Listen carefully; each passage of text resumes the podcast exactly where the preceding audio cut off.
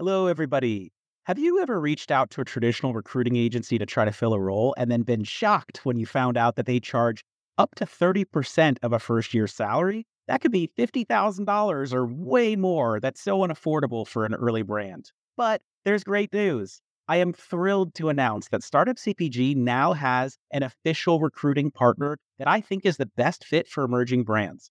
They are called Creative Alignments. They're a top tier recruiter. And the best thing is that they work on an hourly model called time based recruiting. Often you could fill a position with them for just 10 to 12% of a first year salary. And if you work with them on multiple roles, you could save even more. They've worked with RX Bar, Power, Kodiak Cakes, Olipop, and so many other brands, and they are extremely well regarded within our Startup CPG Slack community. So if you're considering hiring, I really recommend reaching out to them for a free consultation. You can visit their website at creativealignments.com or email them directly. Our contact is frank.milianti, that's M I L I A N T I, at creativealignments.com.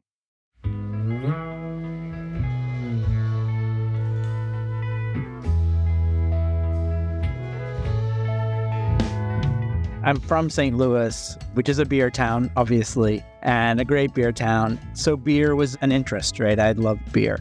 But I wasn't aware that there was more beyond beer than American Light Lager. And I got to Edinburgh and all of a sudden, wow, it's like there's all these amazing beers that don't look like light lager, don't taste like light lager. And so I was really interested in it and studied that. As I had to choose an industry to study from a history, economic history perspective, did that, and then just decided this is what I want to do. I want to learn all I can about this. I want to learn to be a brewer. That was a goal. Welcome to the Startup CPG podcast. I'm your host, Daniel Scharff. On today's episode, we interview Dan Kopman, who was a serial beer entrepreneur and has now transitioned to full time academic and industry advocate and policy advisor. I was really interested in his lessons on entrepreneurship since he was one of the original craft brewers in the country taking on the beer giants. And also later in the episode, he tells us about the trends he's seeing in the industry, like beer versus liquor share, the emergence of non alc in the US, as compared to other countries like Europe, where the trends are really different. It's a really fascinating episode, and I hope you all really enjoy it. Welcome, everyone, to another exciting episode of the Startup CPG podcast. Today, we have the privilege to have a seasoned entrepreneur, thought leader, and brewing industry expert, Dan Kopman. With a career spanning over 35 years, Dan has been at the forefront of transformative changes in the beer industry. Dan is the co founder and former CEO of the St. Louis Brewery, which is renowned for brewing Schlafly beer in St. Louis. Additionally, he served as the former CEO of Heavy Seas Beer in Baltimore and has played key roles on the boards of the Brewers Association and the Beer Institute. Currently, he's a professorial lecturer at the Kogod School of Business at American University and a senior policy advisor to the World Brewing Alliance. Dan and I actually have a lot in common. We have the same name. We both went to a tiny liberal arts school called Kenyon College, as well as did stints at the University of Edinburgh in Scotland, and are both former beverage CEOs. And on top of all of that, Dan is my cousin. So without further ado, Dan, welcome to the show. It's great to be here, Dan. Thanks for the invite.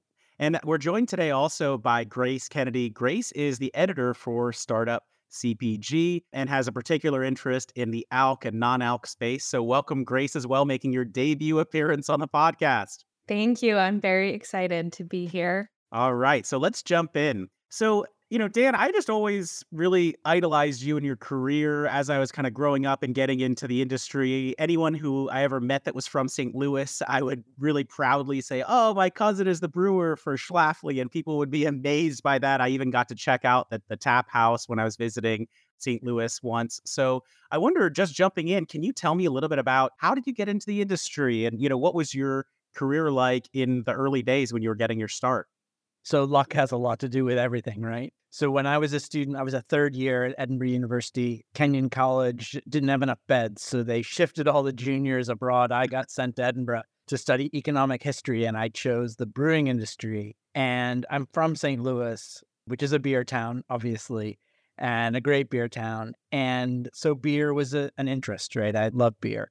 But I wasn't aware that there was more beyond beer than American Light Lager. And I got to Edinburgh And all of a sudden, wow, it's like there's all these amazing beers that don't look like light lager, don't taste like light lager. And so I was really interested in it and studied that as I had to choose an industry to study from a history, economic history uh, perspective, did that, and then just decided this is what I want to learn all I can about this. I want to learn to be a brewer. That was a goal. And so I set up some internships. I walked through every door that would open up for me. And fortunately, I walked through a door at Young's Brewery in London and he said, Yeah, you want to work for us for six months for free? Yes. So I walked through that door. Uh, an old family friend in St. Louis who made conveyors for packaging lines for the brewing industry. He opened up a door at Scottish and Newcastle breweries in Edinburgh. I walked through that door and did six months. And Young's offered me a job. Crazy.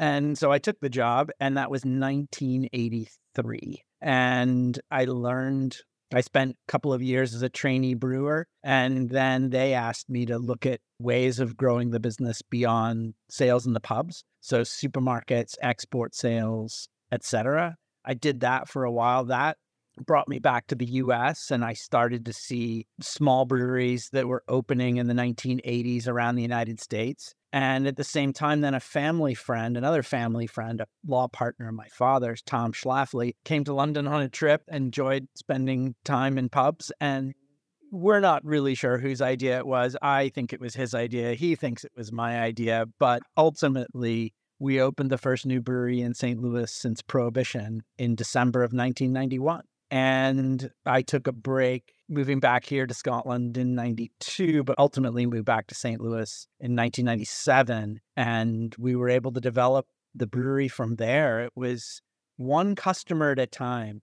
It was the early day. It was before the term craft beer existed. We were known as microbreweries. I just thought of ourselves as a small brewery.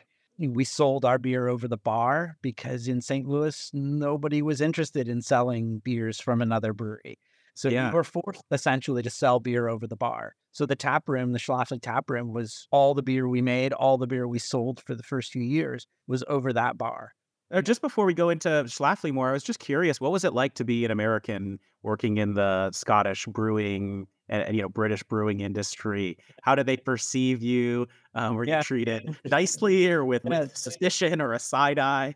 Well, it was interesting. I was working for a very old historical family brewery that owned 200 pubs in London, but it was very much run by the family. And as an outsider, I was welcomed by all members of that team. So whether it was folks working on the production line or whether it was the family members, you know, they sort of couldn't place me. They didn't know like where did he grow up and who is this guy? And I just tried to be friendly and curious and ask for help all the time because I needed lots of help. And it was a great experience. I learned so much. And I learned a lot of not just what to do, but I probably learned as much what not to do, which for any entrepreneur, as you know, it's learning those things. I learned those things in my 20s and was lucky to do so. So by the time I was 30 and we were setting up this brewery in St. Louis, I at least had a rough idea of what not to do. What I'd seen maybe at working at Young's or or working at Scottish and Newcastle, or you know then visiting so many small breweries. When I say so many, there was a handful. I think when we opened in St. Louis, we had brewing license number like 200. Obviously, there were real pioneers that paved the way that became friends forever, whether that's a Kurt Widmer or John Hall at Goose Island or the folks at, at Great Lakes in Cleveland or others, all of those that started late 80s, early 90s, going to a craft brewers conference. And there might have been 200 at one of the early two, 300 people. You know, there's now 12,000 attendees at a craft brewers conference, as opposed to having sessions where there'd be a speaker with PowerPoint slides. We'd sit around a table and talk about whatever the topic was. I remember sitting through one, and I was sitting next to the founder of Rogue Ales, Jack Joyce. Jack was an amazing human being. And my question, it was a session on marketing, but it boiled down to what point of sale should you buy? Like, should you buy coasters or glassware or whatever? And I said, I've got a couple thousand dollars to spend on signage. I asked the group, John Hall from Goose Island there, Kurt's there, others are there. And I said, you know, what would you spend it on? Would you spend, would you buy 10 neons or 100 light boxes? And Jack and others, some were like, oh, do the neons because if you get 10 great locations, that's best. And that has a facing out to the street. And others were like, no, buy the 100 light boxes because you'll need something for each account that you get. And Jack Joyce, cigar in his mouth, turned to me and he said, I just keep the money in the bank. And that was Jack. And Jack was like, we're doing enough to make the beer. We don't need signs. We don't need this. Yeah, keep the money in the bank. And he, there was probably a four letter word that went with that. I can imagine. I also am kind of like that, but I also have been accused of just not understanding marketing at all. Yeah. So Yeah. I can see that. So that was the environment. And that was those early days. There was a handful of us and we knew every customer. Yeah. right? Great. I wanted to ask before jumping in too much further. I think it's really important those lessons about what not to do. I feel like on our podcast here, that should be as much of what we're trying to talk about as what people think we should do. So, what were some of those lessons, or what are some of those lessons now? What should people definitely not do? Wow. That's a great question. What should folks not do? The biggest thing, it all depends on the business. And even today, now, when I'm speaking with students in a course on strategy, strategy is as much about what you choose not to do as what you choose to do. So if you think about the most basic of any business, it's what are you going to make and where are you going to sell it? So in our case, we decided we would focus on making two or three beer styles and doing it really well. So great pale ale, great wheat beer, Hefeweizen, and a great stout. Let's not try and do more than that. Let's just make three great beers. And all we're going to do is sell them over our bar. We're not going to try and package them for the market. We're not going to try and set up relationships with wholesalers. We're not going to, everything that goes with all of that. There's so much that goes with trying to sell beer into through a distribution channel of distributors and retailers. That's a complicated web, as you've learned. When you're selling directly to a consumer, the trick, especially in those days, pre e commerce days, who's going to walk through the door? And how are we going to win loyal long term customers that are so valuable, right? The value of a long term customer that comes a couple of times a week and comes for 10 years versus trying to attract new customers all the time. I think those are some of the most basic questions. You know, what are you going to make and mm-hmm. where are you going to sell it? Once you get beyond that, then okay, we can start to think more about what not to do. But if you're making your own product, I mean, rule number one, you just have to focus on on making a great product because you've only got so much time in a day and you've only got so many resources. So it's choices. You're making choices, and a lot of those choices are what not to do. It's not so much like what not to do so you screwed up. It's more what should I prioritize in terms of time and resources. And where not to sell, and what marketing investments or lights not to buy because they don't fit with your strategy. Yeah, exactly. Jack might have been right. Keep the money in the bank because you're going to need the money for something else, like payroll. Sometimes students, I remember I was guest speaking on an MBA course at uh, Olin Business School at Wash U in St. Louis. And these are entrepreneurs that are thinking about how do I start the next billion dollar business? And they said to me, So what's the key to a great startup? And I said, Well, you got to make payroll every two weeks. And they looked at me like I was, What am I learning from you? You know, and I said, well, if you can't make payroll, then your employees who you need, you're not going to do it all. You need the people. You know, they're not going to stay. They got to make rent and make their mortgage. And sometimes I see startups and they've got a great business plan, great model, great everything. But for one reason or another, they run out of cash. Can't make payroll. You're done.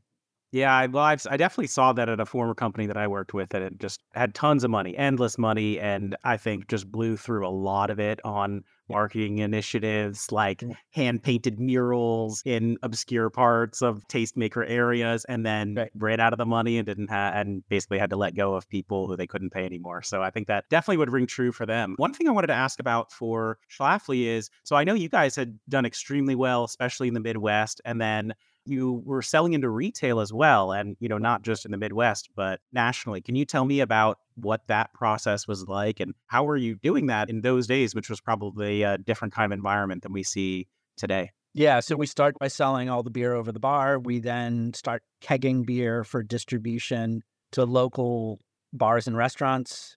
And then, and that's 1991 is when we start. And in the late 90s, we started packaging beer and selling it to the supermarkets in St. Louis. And all the markets in the US with beverage alcohol, they're all a little different, right? St. Louis was a grocery driven market. It also was a unique market in that the local grocers were local. So the big grocers, as opposed to being big national chains, were you know Schnucks, Dierbergs, and Shop and Save. Shop and Save was part of SuperValu, but it was the smallest of the three, and the market leader was by and far Schnucks. And so we started selling, and our wholesaler, quite honestly, did the heavy lifting initially, meaning got it placed and got it priced. But we had a price. The price didn't change. And I'd go shopping. I had two little kids in tow, and I'd go into the grocery store to do the shopping. And that inevitably meant that the kids were going to get dragged to the beer aisle. And they love to tell that story. So, and I'd stare at this aisle, and it was full of these yellow tags. And I was like, so the white tag had the like one price, and then the yellow tag had a discount. And I was coming back to St. Louis from the UK. And so I wasn't all that familiar with US grocery and how it all worked. And I hadn't been working in the brewing industry in the UK. So I phoned up the buyer at Schnucks and I said, Can I come and see you? name was Bob Watson, really amazing guy. And I said, Okay, I run this little brewery. I don't know what I'm doing. Can you teach me how this works? How do these yellow tags work?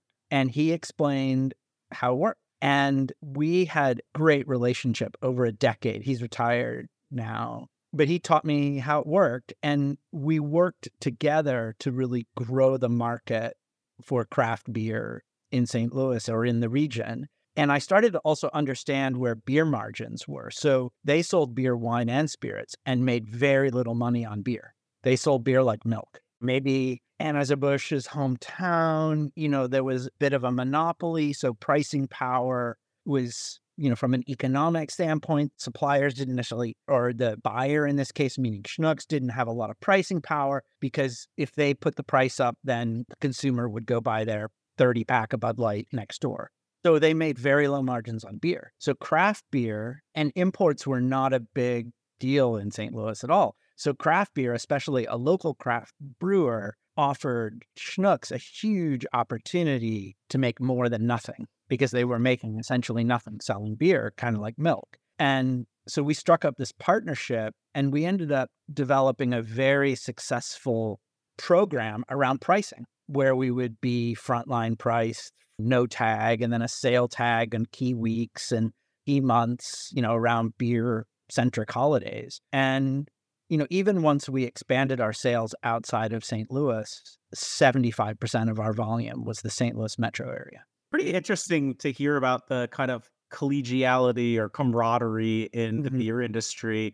I visited a brewer in San Diego once and we were doing store tours and they're high fiving store managers. And I was like, how do you have such incredible distribution locally? And then I realized it's because actually the store managers like to go hang out at those breweries as well. So they're pals, they hang out. And then I also was talking to people about Bev Alc and like beer trade shows. They're like, yeah, I mean, it gets a little sloppy. Like you can do business for a little bit and then everybody's tasting the beer. And so it gets a little dicey. Maybe it was just because it was different times. But, uh, you know, I'm like, oh my gosh, I can't even imagine if I asked a retail yeah. buyer now to explain how promotions work to me. But it seems like it was either in that time it was okay or people are just cooler in the beer space about helping you, or Dan Kopman is just a very affable guy and people want to help him. Out of which one of those? Couldn't tell you which one, but there was an understanding that we both had a lot to gain. There was something really to be gained for the retailer here. And that was probably that's a lot because it was timing. There was no craft beer market. So there was no separate profit pool to be worked on. Craft beer for a lot of retailers represented a whole new opportunity to drive margin in the bev alc sector that maybe didn't exist in beer before that point. And so that may be part of it. But also the larger beer market was very much driven by on a volume basis. So pricing, it was all about filling breweries at, at all cost. And so volume was really critical to the major brewers, more so than maybe profit at the time or profit. They saw their profit coming from volume. Um, and that has changed now with premiumization and other trends that really dominate the market today. So it's the beer market sort of like an accordion, it's come back as opposed to it being separate. Now the profit pool, it's not necessarily separate profit pools, it's just beer and profits being made, whether it's on domestic light lager or an import or craft. Can you define profit pool for people who are unfamiliar? I mean, think about it more as mar- just gross margin. Okay. And then kind of who makes what, right? Like what you make, what your distributor makes, and what the retailer makes, you know, the share of that profit pool. And, you know, it's pretty interesting to hear you say that because I think all of us now, we strive to show buyers you will make more profit with mm. me on the shelf for stuff that's out there. But I think the example you're giving is just such a clear cut case of it. And I mean, maybe that's only in retrospect, but yes, when you have those kind of mass market, mass produced beers that are really like price war retailers probably against each other on trying to bring people in. And it, you know, reminds me a lot of like Coke versus Pepsi and like which brand was going to be doing a two for five on 12 packs at CVS that week. Mm-hmm. And they would kind of flip flop weeks. Mm-hmm. And then now seeing like the premium sodas that are coming into the market, I imagine, you know, a very similar argument that they were making for a lot of these retailers of just this is a whole new world for you guys. We can really bring up the price points. So maybe it's common sense to everybody kind of looking back, but I imagine that was a really big advantage. And we will be right back. Hey, listeners, are you working on your email and SMS marketing strategy and not getting the results you're looking for? Or do you wish you had a little more time and a lot more resources? Don't worry, Strategy Maven has your back. Building a successful strategy is no easy task, but their mavens or experts will help you establish an email and SMS marketing program that will attract, engage, and retain customers to help grow your brand. SMA is the perfect partner for you if you're not getting the results you're looking for, or your overall email attributed revenue is less than 30%, or you have way too much on your plate and not enough resources, or you started with another agency or freelancer and they dropped the ball.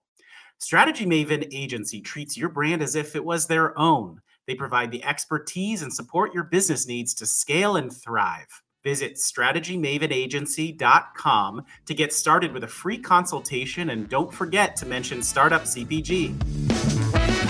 And now, back to the show. For you. We had that early mover advantage in the craft beer space in our market. But by the time, and we had it for longer than many other small brewers. So we were the only other brewery besides Anheuser-Busch in St. Louis for years, whereas there were many more. All other markets had more than one craft brewer, especially by probably the late 90s, early 2000s. And, and we were on our own really until 2010. So we had that early mover advantage. But honestly, once things changed, it changed very quickly. And that presented us with huge challenges because now we were going to have to fight for our share of the growth, essentially. My hope was that we'd have some friends to help drive the market, that additional brewers coming in would help drive the growth of craft beer, and it did. But quite honestly, most of that additional growth of the market went to the new entrants. So our volume mm-hmm we were able to hold our volume for quite some time so that, you know, our volume held up, but it didn't grow like it was before. And so what was that story then like as you started expanding to retailers beyond Schnucks and, you know, outside of the region? Were they just as receptive and did you have those kind of early yeah. case studies to show to them? It was quite honestly, this is where now having those local grocers put us at a disadvantage because it wasn't as if I could go to Schnucks and say, hey, take us to another market and they'd be receptive to that. So I remember friends, Sweetwater, who big brewery in Atlanta, and Publix was the big customer for Sweetwater, and they were expanding to Florida, and Publix just took them to Florida, and it went really well. When we were going, we had the challenge now that we were doing really well in St. Louis and there were places we wanted to go, but we had to establish new buyer relationships. Whereas if you were in a market that already had, say, a national grocer as the driver of that market, that grocer could take you to a new market. So that was an advantage for other brewers that were in other markets. And that was a bit of a challenge, quite honestly. We were successful in pockets, both in the Midwest and on the East Coast but it was not easy, not easy. And we had to start the way we had done it sort of in St. Louis. We had to start on premise in those days and sort of build up some name recognition, and then try and establish relationships with buyers in those areas. And the wholesalers became critical to, you know, we those wholesaler relationships in those other markets where they had the relationship already with the retail buyers, those were critical. Yeah, something I've heard from so many alcohol brands as like the largest struggle is figuring out distribution like locally versus expanding into Yeah. other markets. So in terms of just like the current landscape and maybe like a recommendation you would have for brands, what would be sort of your if you were doing it all again today, what would be sort of your line of attack when it comes to starting locally where you can definitely get in versus figuring out then how to expand to another state, another market? I think in the beer space, stay local, quite honestly. The transaction cost of establishing your brand in another region, the further away, the harder it gets and the more expensive it gets. And so, unless you have something that you feel is offers a really unique selling proposition, I would just make that strategic decision, at least for some time, to just say, we're only going to sell here. And if you look at a brewer like New Glarus, they said years ago, we're only going to sell in Wisconsin. And they've never wavered from that. And Spotted Cow as a brand is one of the things that makes Wisconsin a unique place. Craft beer and beer is maybe a little different than other beverages. So much of craft beer is tied to those local communities in the same way that that benefits the brewer, it also benefits those communities. I think craft beer at the start of changing trends in the whole food and beverage space, I think of, you know, movements like the slow food movement and other things that have happened in food. Craft beer was right at the start of that. And now, not just craft beer, but all sorts of other food and beverage companies make local places special. And I think there's, from a strategy standpoint, while it may get in the way of creating a billion dollar business, there is something really special about local businesses and what those offer their communities and how important those local food and beverage businesses are to communities in terms of making them unique and making them destinations, you know, tourist destinations. And there's not a whole lot of reason to travel to St. Louis besides beer and baseball. But now there's some great food as well. There are local food companies that are helping to make a place like St. Louis unique. And those who are responsible for marketing St. Louis as, for example, as a tourist destination or any city, they leverage those assets, and those assets are really important. And so, um, so Dan, speaking of those learnings, then when you moved over to Heavy Seas, did you focus more on local, or what other learnings did you take from your first go around for the mm. next chapter? When I started at Heavy Seas, I understood a couple of things. A lot had changed. Now we've got seven, 8,000 breweries in the United States. So early mover advantage is gone. And Heavy Seas had that early mover advantage. Loose Cannon IPA was one of the first IPAs in that region, in the mid Atlantic region. So they had that early mover advantage, but now they had thousands of friends in terms of other breweries producing similar beer styles. So the job as CEO was a different job. It still was a transformation. You want to be that kind of transformational leader in which you set a mission that's clear, that everybody understands, and that motivates everybody to get up every day and want to go to work. So in St. Louis, it was we're going to change the beer culture. We're going to leave a zip code better than we found it. Here's a struggling sort of Rust Belt city. We're going to make this place better. That was the mission. Change the beer culture, meaning people are going to start to drink things that aren't light lager beer, more than just Bud Light. So the mission was really clear in St. Louis and everybody bought into it. I didn't have to work that hard to get that message through. It's just that we were really clear about that message. And then the choices we made, for example, to focus on local beer sales was really important to many of our employees. The difference that they were making in the community was really important. So when I get to Heavy Seas, this is a different job because St. Louis and the DC metro area, DC, Baltimore, Philly, this is a different place. Local is important, but local is how do you define it? Is it the Delmarva region? Is it Philly? Is it Baltimore? What is it? And I realized that I had to be not just a transformational leader, but I also had to be a good coach to individuals on the team. I had to encourage the team to work together. And we also needed processes and systems that would maybe give us a bit of an edge over others. And so there was as much, I wouldn't say, I didn't want to become a bureaucratic leader in the classroom environment now at Kogod. There are PowerPoint presentations, you know, their slides. yeah, but I often have felt that American businesses are being overwhelmed by PowerPoint. It's like death by PowerPoint. Because if all we're doing in our business is making PowerPoint slides to present to each other inside the four walls of our business, we're not spending enough time talking to customers. Big businesses have people that do and talk to each other all day long and make strategic decisions and do all that. And then they have other people that sell and people that talk to consumers. When you're in a small business, you have to make a choice. Are we going to spend a lot of time talking to each other or are we going to go talk to customers? And if you spend too much time talking, if you think that the process that you run needs to be just that process that you'd run in a bigger business, you might struggle because you're not spending enough time with your customers. That's pretty interesting to think about it that way. Because I mean, I've worked across major multinationals and small startups. And but if I think about ever going back to a major multinational, I'm like, ah, but the freaking meetings, like I don't want to sit in all those meetings. I think you're right yeah. about that. I'd way rather be emailing yeah. customer and hustling for a sale yeah. and talking to a consumer.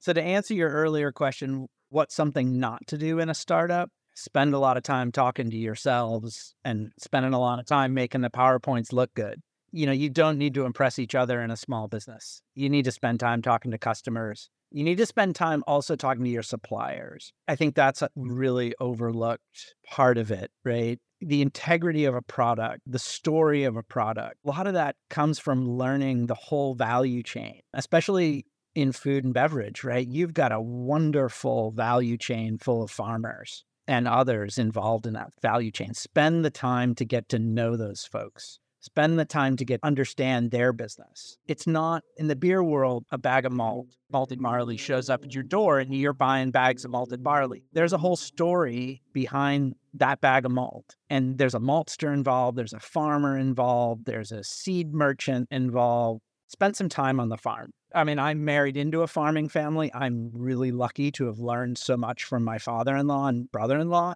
and you've been on that farm, um, you were at that wedding. So I can't say enough about how important it is for those of us in food and beverage to understand what's going on at the farm. I totally agree with you.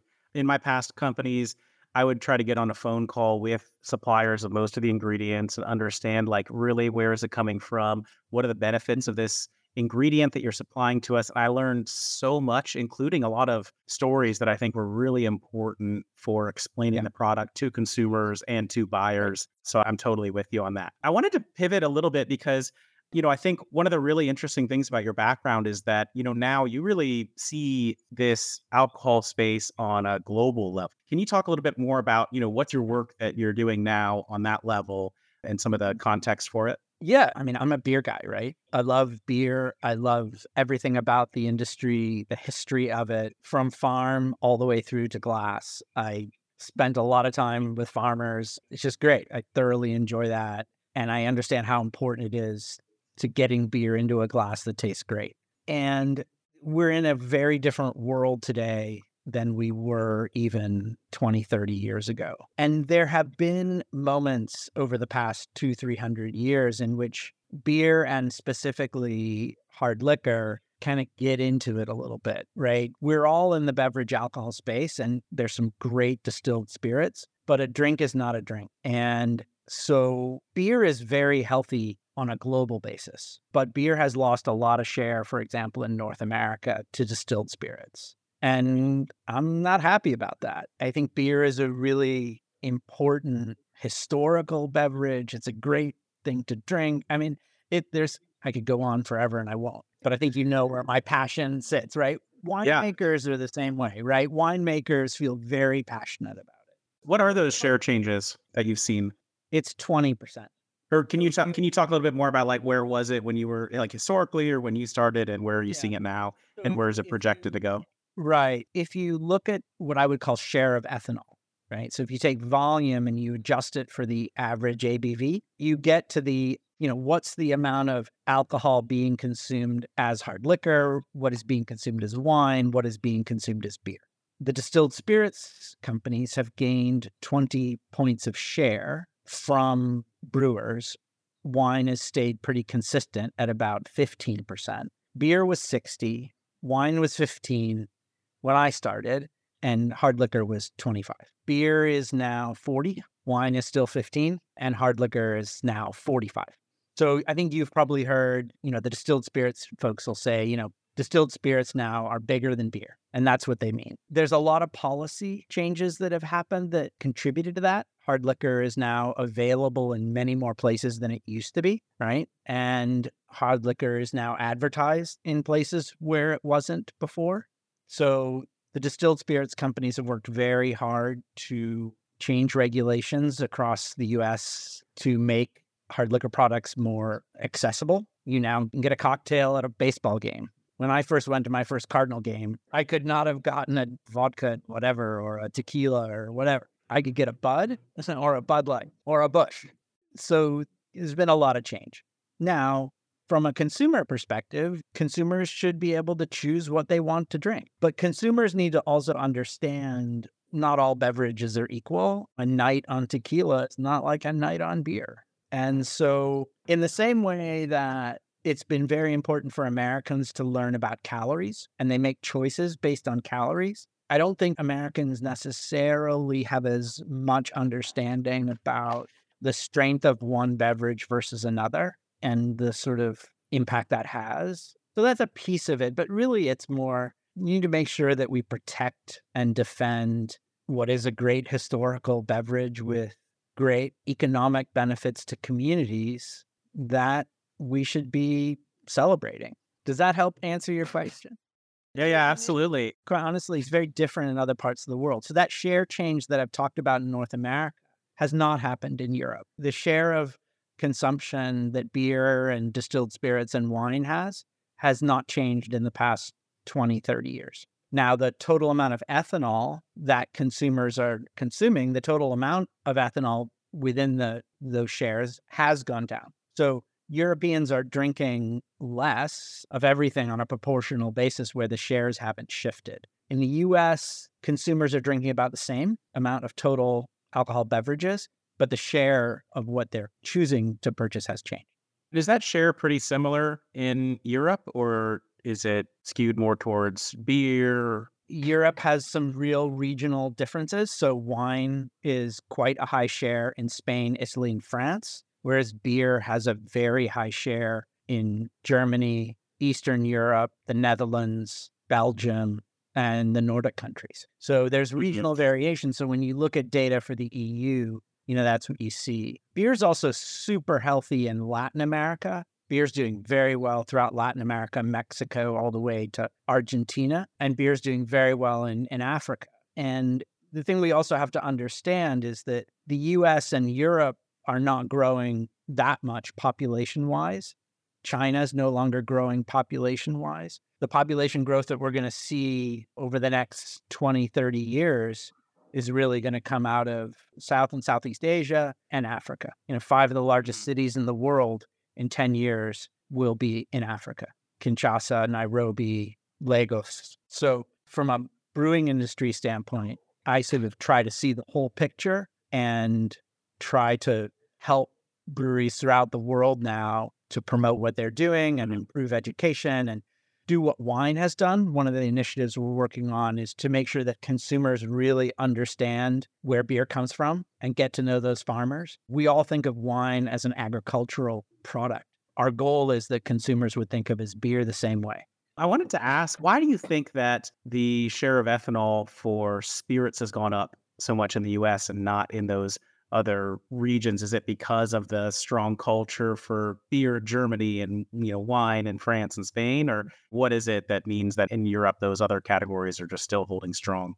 I don't have the like silver bullet answer I think it's like everything else. It's a combination of factors that you put all the pieces together. The distillers had their eye on North America for many years, the global distilling companies, and they've done a really good job of um, marketing both the on premise and off premise. I know, for example, when I was working, we'd go to bars to do a tasting in St. Louis, and the distillers would show up with a better program in promoting the cocktail culture and things like that. So there was a lot going mm-hmm. on that has contributed to the share shift that mm-hmm. maybe wasn't either they didn't have Europe as a target or they decided the traditions in Europe, whether it was for wine in some countries or beer in other countries, was going to be too difficult to overcome. Where the pub culture, whatever the culture was in Europe, was so embedded mm-hmm. that they weren't going to be able to break that down.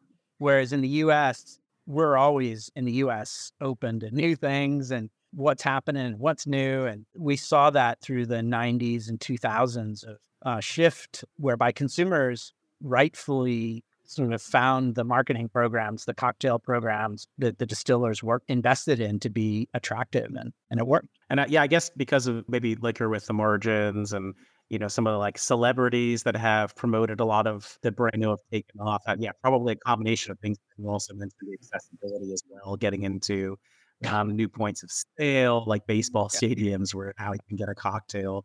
Yeah, hard liquor has some real advantages. If you think of beverage alcohol as one market, I don't necessarily view it that way, but if you consider it that way, they have some real advantages, right? The product has basically a never ending shelf life, unlike beer, which has a pretty strict shelf life. Some cases, you know, somewhere between four weeks and maybe up to a year of good shelf life. But generally mm-hmm. speaking, that would be the outside limit for beer. It's really more a month or two is a good shelf life for beer, maybe six months. Whereas you find a bottle of gin or vodka that was produced 10 years ago, it's still going to taste the same. Unless there's been some evaporation, it's the same bottle. So, and it's relatively inexpensive to transport because you're transporting one bottle doesn't have to be refrigerated unlike beer especially has to be refri- often refrigerated. They've got real advantages from a cost structure selling etc so they've taken full advantage of that. And what we have to do as beer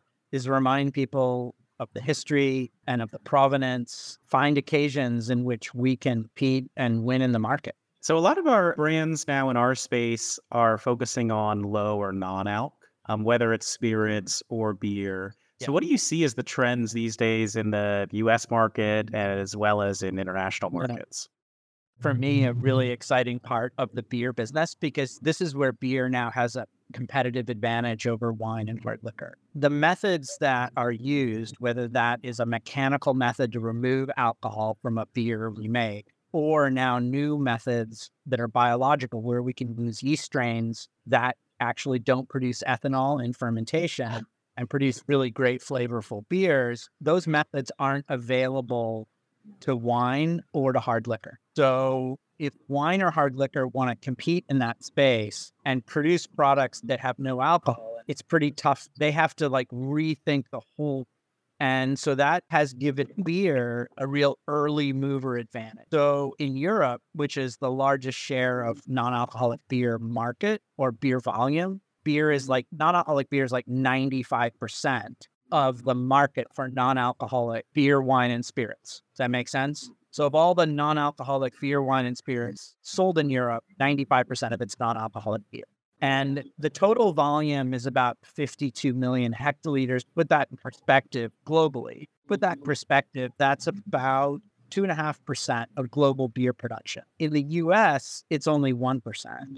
So, of that 50 million hectoliters being sold globally, half of it's Europe. A chunk of it is the Middle East and North Africa, where that market has existed for a while. And North America has actually got the lowest volume of any global region. So we're really at the beginning. We're really at the early adopter stage of this market, and it has a long way to run. And it's going to be years, I think, in the running. I mean, it's growing at its sort of mid single digits, double, low double digits globally. We'll see higher rates of growth in markets like the US, where there's only 2 million hectoliters of non alcoholic beer being sold.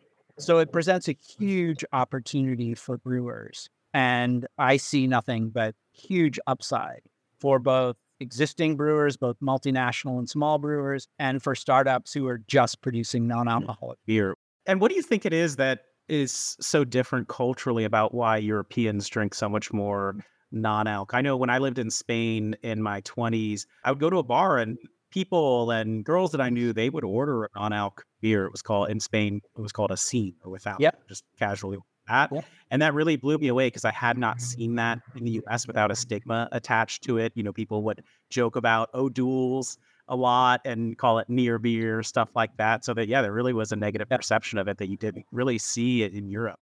There's a couple of things. One, that's where the market started. So all of the things that would encourage the market, like anti drink drive laws, other sort of trends, health related trends started there. And it started much earlier than it did in the United States. So, just from a consumer adoption perspective, we're behind or the US is behind. That doesn't scare me. That doesn't concern me because we will ultimately catch up. And it's just a question of the consumer wrapping their head around it. I think the most important thing is to think about non alcoholic beer differently to other innovations in the beverage alcohol space.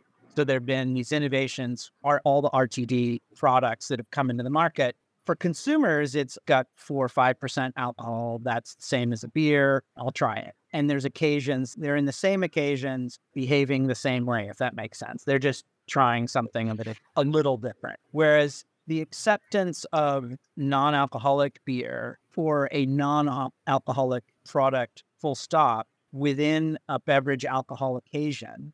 So you're talking about going to a bar in Spain and you saw lots of young people drinking non alcoholic beer.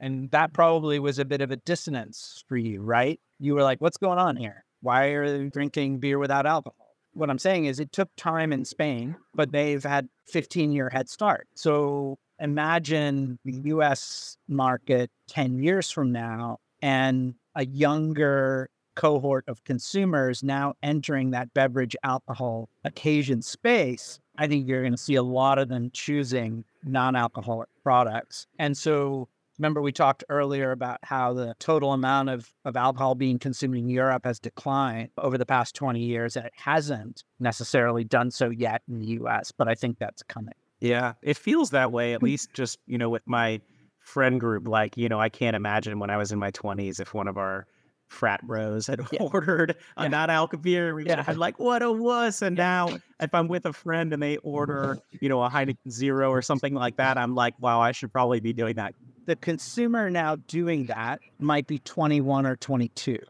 And so imagine what's going to happen as new consumers follow on from the mm-hmm. current 21, 22 year olds. Now you're looking at everyone from the age of 21 to 30 who now finds ordering a non alcoholic beer except think about the growth rate at that point.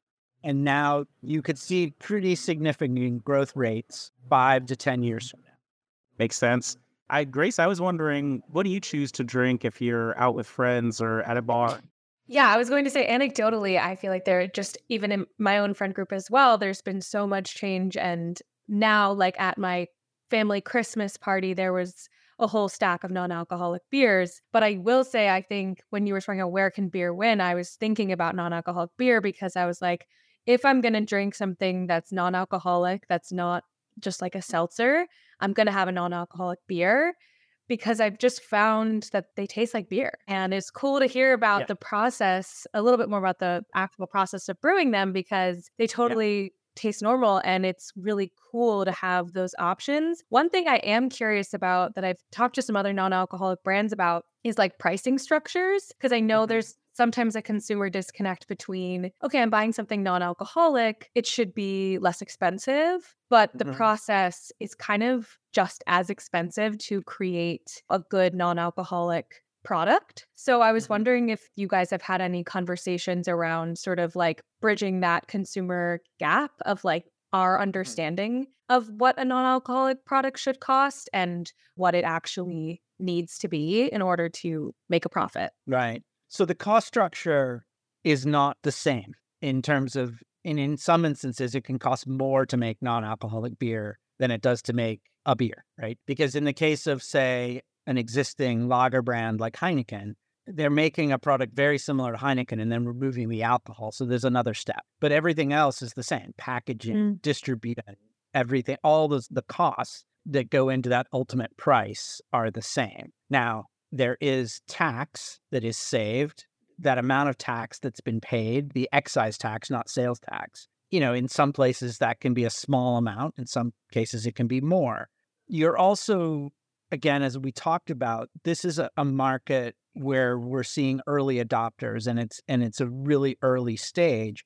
And if you think of other products, not necessarily beer products, but you think of other food products or other new innovations, you know, the pricing sort of evolves over time. And as you get more volume and more competitive volume into a market, you're going to see more diversification in pricing. You'll see more competitive, if you want to, more competition in the space, especially given that it's a food and beverage space. It's going to behave a little bit like that. So think of new food products that come to the market, they might be pretty expensive to begin with, but as the volume really grows, then you start to see more different pricing levels within the same bucket of, of products. So I would expect to see that. But in terms of the production costs, the costs are either the same or they're slightly more in terms of production costs. The mm. trade off is excise tax definitely. But I was just thinking of, you know, I'm based in um, Philadelphia and Pennsylvania has like the worst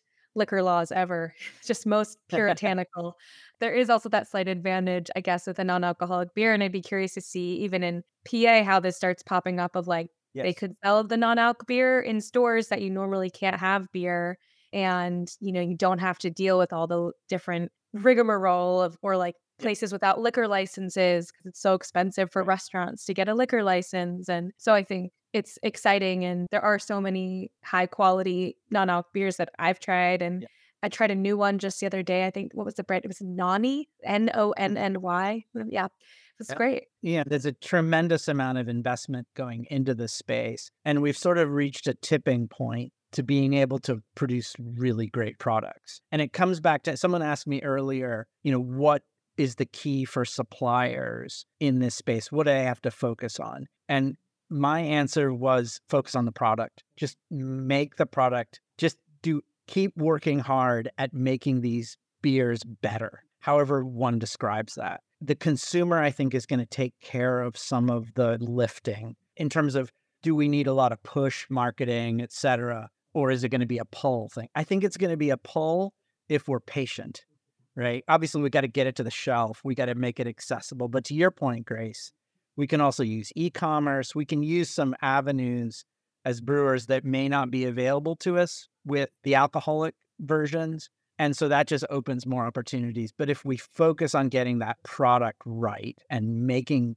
keeping that advantage we have over wine and spirits, just because so much investment's already been made into how to make non alcoholic beers. And now we have just a great supply chain that is really supporting the production of this. And not only for the largest brewers, but now we're going to start to see, I think, opportunities for smaller brewers as well. There's work they have to do because it's now we're producing non alcoholic beverages. And that comes with other quality related concerns that have to be mm. addressed that maybe brewers didn't have to worry about because we had alcohol to help protect the product from yeah. some sort of quality related contamination. So, so let's talk predictions for a second about where the market we think is going. And I'll go first with mine. But, you know, I think like uh, for me, obviously just beverage in general is on fire. It just is yep. growing, you know, beverage is an accessory, all of these things.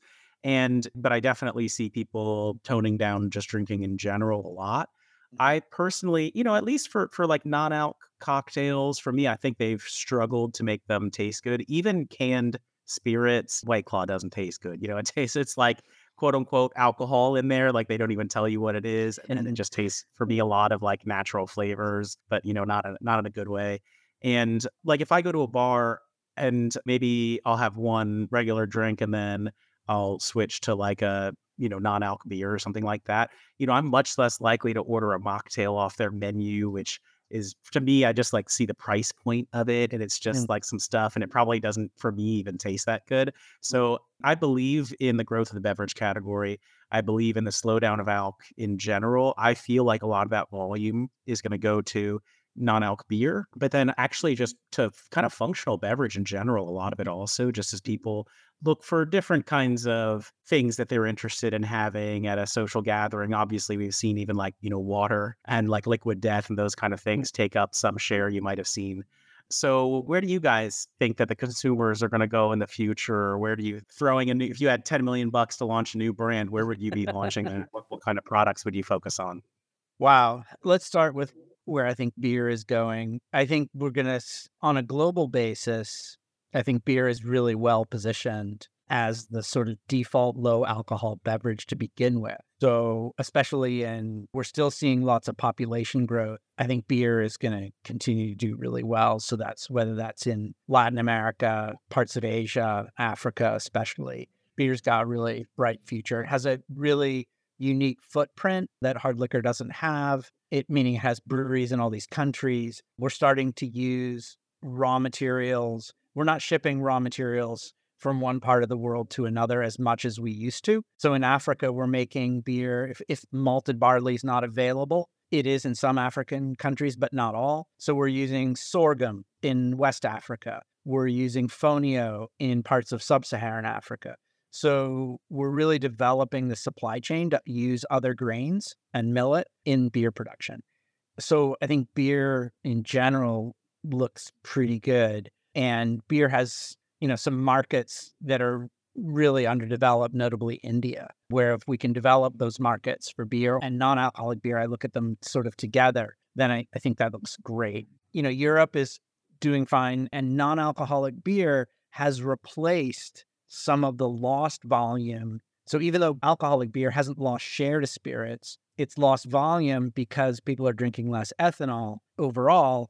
And non alcoholic beer has replaced a lot of that value. So 20 million hectoliters has replaced a lot for brewers, has replaced a lot of that value or and volume, which has been really important. So big question is North America, and it's your backyard. And I think you're right. I think we're about to see a reduction in ethanol consumption for the first time in a long time, and we're going to see an increase in also in beverages that fill that gap. So whether it's people consuming less cocktails, people consuming less wine, people consuming less maybe less alcoholic beer, what is it going to be? What's going to fill that space? And to Grace, to your point earlier, beer has this early mover advantage. And the question is, we have a competitive advantage. How do we keep it? And I think it's it comes with really doing a lot of that heavy lifting of you know sampling and the things that have always worked aren't going to stop working. Right? I don't think we can sort of just rely on social media, for example, to get this job done. I think we're going to still need to use the sort of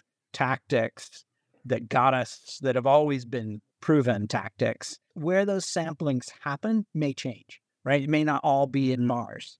Some of that mm-hmm. sampling may be at retail, like in stores. Some of that sampling may be in places that don't sell alcoholic beverages. So there's a huge amount of opportunity there. I did a sampling of non alcoholic beer at a health related event at American University. And it was, people were like, this is great. And I can either stay in an occasion that where other people are drinking alcohol and I'm choosing not to.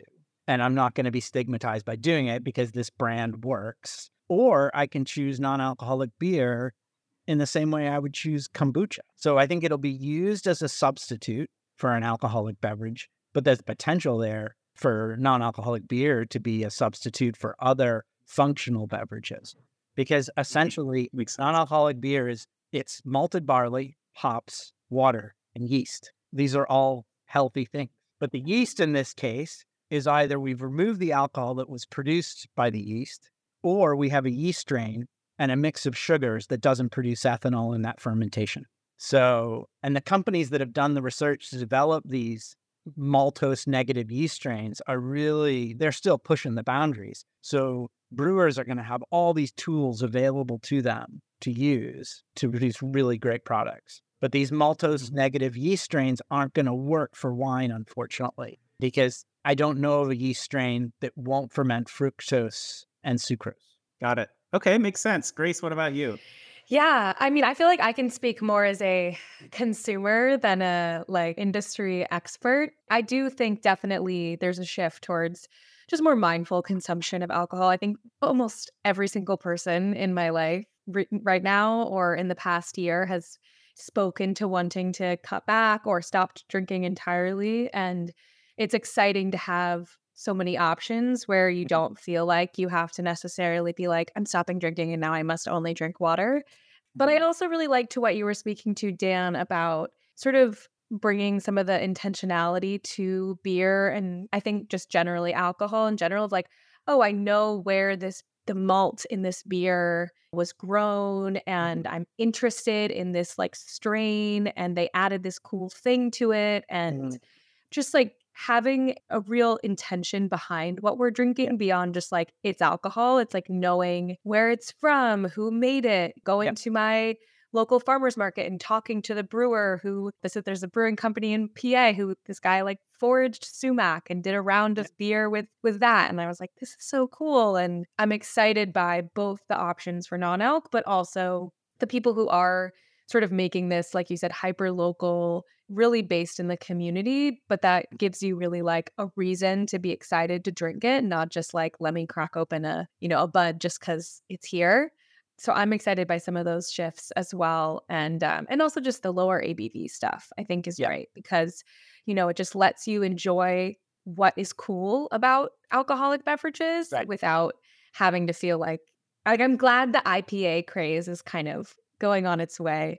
Yeah, there's clearly a place for all of it. If I'm hearing what you're saying correctly, mm-hmm. what you're ultimately getting at is the consumer wants they want the power to control the impact that anything is having on them, whether it's in the occasion or long term.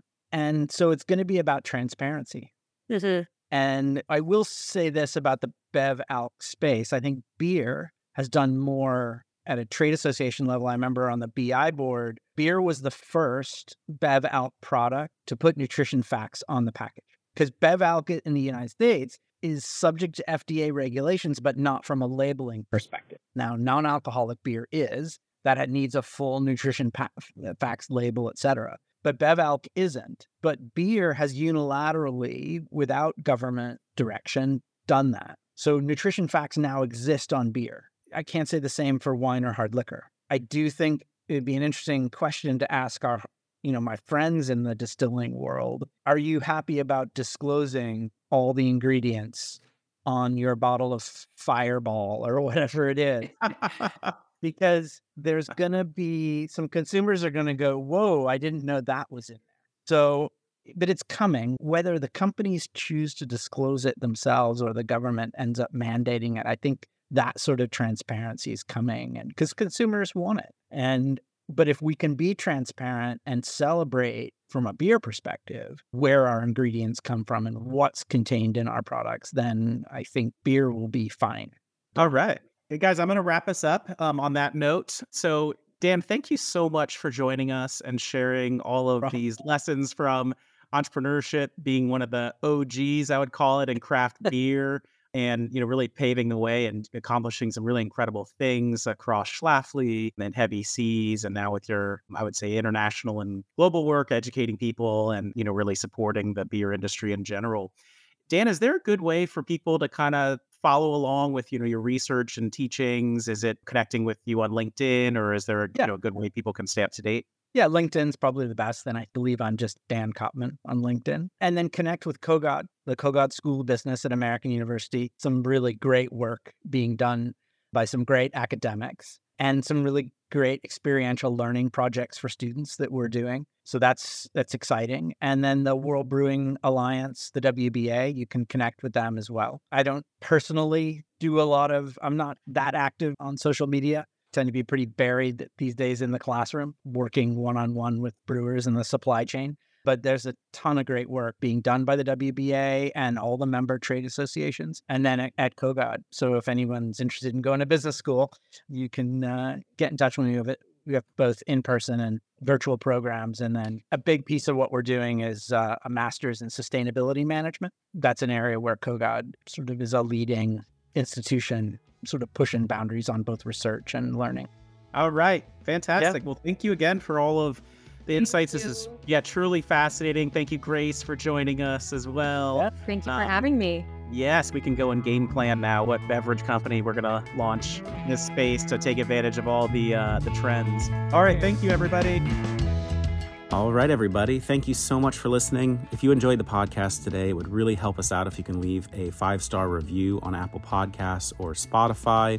I am Daniel Scharff. I'm the host and founder of Startup CPG. Please feel free to reach out or add me on LinkedIn. If you're a potential sponsor that would like to appear on the podcast, please email partnerships at startupcpg.com. And reminder to all of you out there, we would love to have you join the community. You can sign up at our website, startupcpg.com, to learn about our webinars, events, and Slack channel. If you enjoyed today's music, you can check out my band. It's the Super Fantastics on Spotify Music.